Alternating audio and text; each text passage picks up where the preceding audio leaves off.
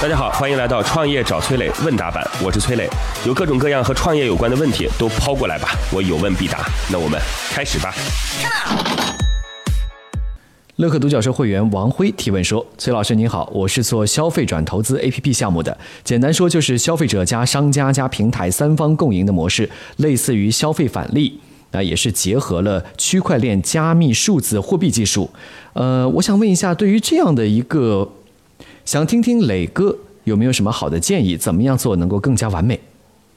您现在做消费返利这件事儿，说实话啊，这件事情我个人其实不是特别特别的认同。为什么不是特别认同呢？第一个原因就是，我们认为消费者购买东西其实就是满足他当下的诉求。你看这个商品能够满足他的诉求，他就买，他不是为了说我买这个东西还能够另外赚五块钱的，这根本就不是主要矛盾。这是我认为的第一点啊。第二点呢是消费返利的空间从哪儿来？其实不就是把商品的成本变高了一点嘛？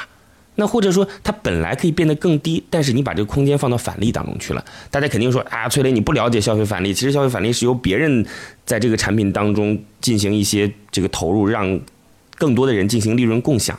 哎，我们想想看，不会平白无故的多出这个钱来嘛？其实这就是一个经营的模式，或者叫做心理的招数。当然，在经济学当中，心理的招数屡见不鲜。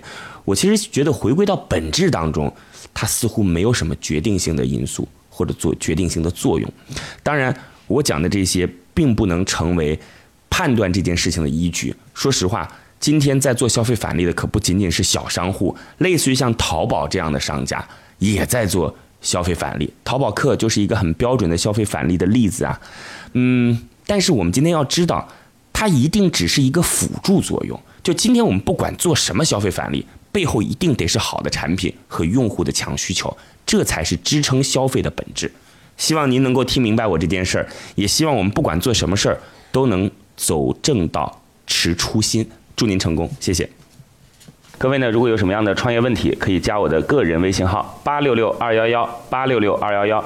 我们有一个叫做乐客独角兽的社群，在这当中呢，我们来帮助各位来进行投资人的对接、资源的对接，然后每天还会有不同领域的课程啊，欢迎各位加入到乐客独角兽。我的个人微信号八六六二幺幺八六六二幺幺，已经有六千多位全国各地的伙伴在这当中了，你还能在自己当地找到自己的组织。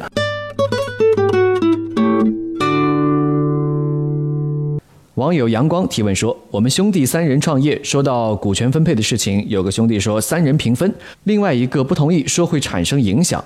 我是想听听您的意见，三个人的初创团队股权应该如何划分呢？”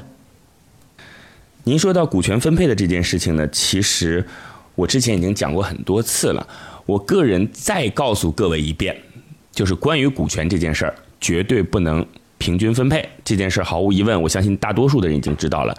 至于如何做到，就是让大家既可以享受到权益，又可以保持权利，这个事儿啊，权益和权利，权益那就是我的股权能够分配，对吧？有了利润之后，大家分的钱差不多，但是一个公司又是一个人说了算，到底怎么办？就是有一个方式，就是大家去查一下有限合伙的这种方式啊，有限合伙和有限责任是不一样的。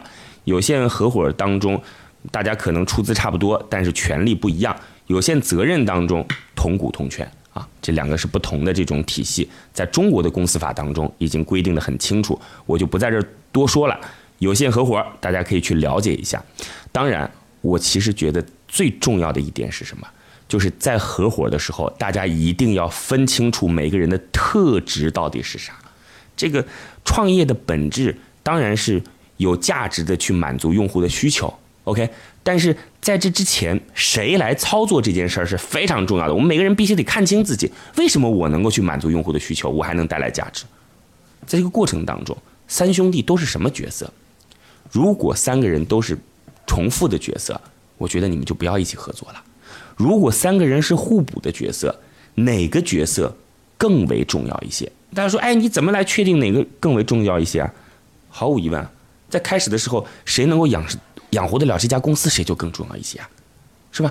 就是市场端当然很重要，谁变得不可被取代，谁就更重要一些啊。如果你那这个技术就是全世界最牛的，你当然更重要一些了，是吧？如果嗯这个你把团队管理的特别特别好，你看它就没有一个比较数嘛？你你怎么知道这个到底哪个是好，哪个是不好？